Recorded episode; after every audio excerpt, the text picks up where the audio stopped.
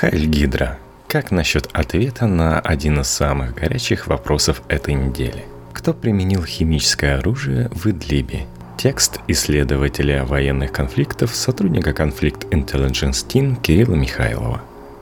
В провинции Хама, к югу от пострадавшего от применения химического оружия города Хан Шейхун, в настоящий момент идет наступление различных противников осада – от джихадистов Тахрир Аш-Шам до умеренных повстанцев из свободной армии Идлиба. Сирийские и российские ВВС, практически не использующие дорогостоящих умных боеприпасов, не отличаются точностью авиадаров. Поэтому едва ли могут оказывать полноценную поддержку с воздуха непосредственно на поле боя. Поэтому всегда – в ходе боевых действий наблюдается значительное разрушение гражданской инфраструктуры – больниц, хлебопекарен, складов продовольствия и медикаментов в тылу противника, целью которого является ослабить его возможности к наступлению, принудить местное население отказаться от поддержки повстанцев и бежать в другие районы – а также принудить местных ополченцев остановить наступление и броситься спасать свои семьи. Последнее наступление повстанцев не стало исключением. Так, накануне химической атаки в Хан-Шейхуне сообщалось об авиаударах по крупнейшей в этом районе больнице в населенном пункте Маарет-эн-Нуман. По сообщениям местных активистов, а ранним утром 4 апреля по городу Хан-Шейхун нанесли удар бомбардировщики Су-22 осадовских ВВС – причем как минимум один из примененных боеприпасов оказался химическим. Это подтверждается и фотографиями сравнительно небольшой воронки, которая была бы куда крупнее, если бы применялась осколочно-фугасная авиабомба. Исследователям удалось геолоцировать, то есть определить место съемки по попавшим в кадр характерным объектам, сопоставив их со спутниковыми снимками – Фотографии действительно были сняты в северной части Хан-Шейхуна. Интересно, что впоследствии Пентагон, публикуя данные о химической атаке, указал на то же самое место, что определили исследователи. Симптомы, наблюдаемые на шокирующих видео жертвами химической атаки, сужение зрачков и отсутствие реакции на свет, выделение пены изо рта, конвульсии, характерные для отравляющих веществ нервно-паралитического действия, подобных Зарину, который силы осада в последний раз применяли в пригороде Дамаска в 2013 году, когда погибло несколько сотен человек. Турецкие власти также сообщили, что вскрытие тел погибших от химической атаки соответствует применению именно Зарина. Источники в американской разведке сообщали, что несмотря на заявленное разоружение в 2013-2014 годах, Асад мог сохранить часть своего химического оружия – Объяснения и отрицания российских официальных лиц не выдерживают никакой критики и к тому же противоречат друг другу. Так в МИДе видео последствий химической атаки назвали постановочными, тогда как Минобороны подлинность видео не отрицает, но утверждает, что причиной отравлений якобы стал сирийский авиаудар по складу с химическим оружием. Постановочность видео спикер МИД Мария Захарова аргументировала тем, что спасатели на видео работают с жертвами крайне непрофессионально, без средств химической защиты. Однако это объясняется как тем, что Белые Каски является волонтерской организацией, члены которой едва ли достаточно обучаются работе в таких экзотических ситуациях, как применение нервно-паралитических веществ. Это третий или четвертый подобный случай за весь сирийский конфликт. Кроме того, в белых касках наблюдается определенная текучка кадров, поскольку российская Минобороны и сирийские власти считают их пособниками Аль-Каиды, о чем неоднократно заявляли, и регулярно наносят по ним авиадары в ходе спасательных работ. Заявление об ударе по складу или фабрике по производству химического оружия смехотворно, так как Зарин хранится не в готовом виде – в виде исходных компонентов, смешиваемых по мере необходимости. Авиаудар по такому складу с такими компонентами не может создать условия для синтеза зарина. Кроме того, для производства этих компонентов требуются значительные вложения и производственные мощности.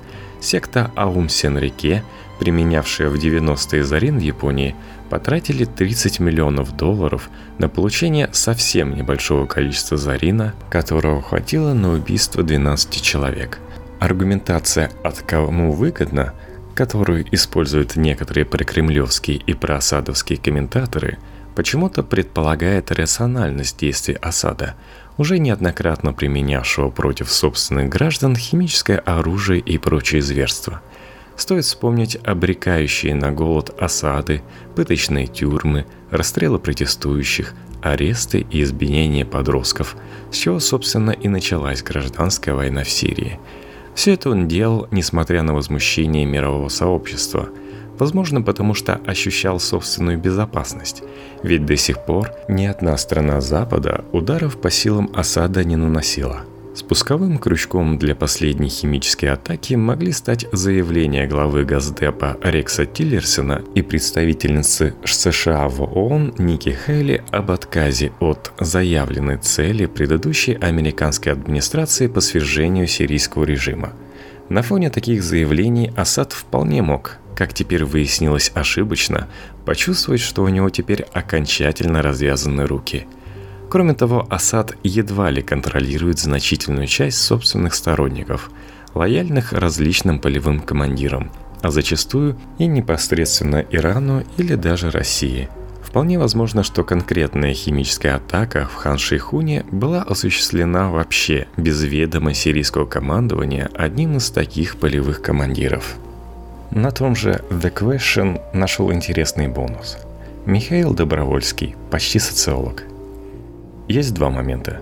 Официальные представители России ВРА вводили местную и международную общественность в заблуждение, вначале отрицая любую активность как российских, так и сирийских войск, а потом распространяя различные странные версии произошедшего – начиная от версии бомбардировки военных складов и заканчивая традиционными утверждениями Марии Захаровой о том, что сирийцы сами себя травят газом для того, чтобы обвинить Россию и осадовскую армию.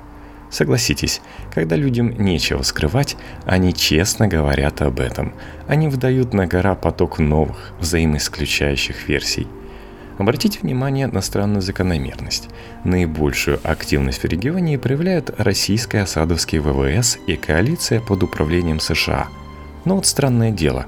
Почему-то и россиян, и американцев обвиняют в случайных бомбардировках мирных объектов, но признают свою вину всегда только американцы – все же странные ситуации, связанные с российскими осадовскими войсками, это, с точки зрения России, всегда результат вражеской пропаганды. Вы не находите это странным? Можно, конечно, предположить, что российские войска на порядок профессиональнее американских, и потому ошибок вообще не совершают. Но вот беда. Потеря двух самолетов на адмирале Кузнецове подтверждает обратное. В общем, когда люди никогда не признаются, подозрение всегда падает на них, потому что им явно есть что скрывать. На самом деле стратегия России – вброс огромного количества противоречащих версий и устраивание демонстративной истерики с обвинениями всего мира в русофобии.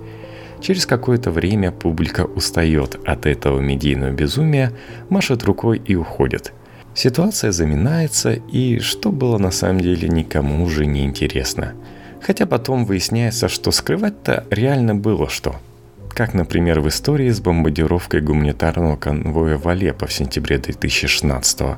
Комиссия ООН-то в итоге назвала виновником произошедшего сирийскую армию, хотя Захаровы, Лавровы тогда каждый день рассказывали про попытки темных сил сорвать мирный процесс.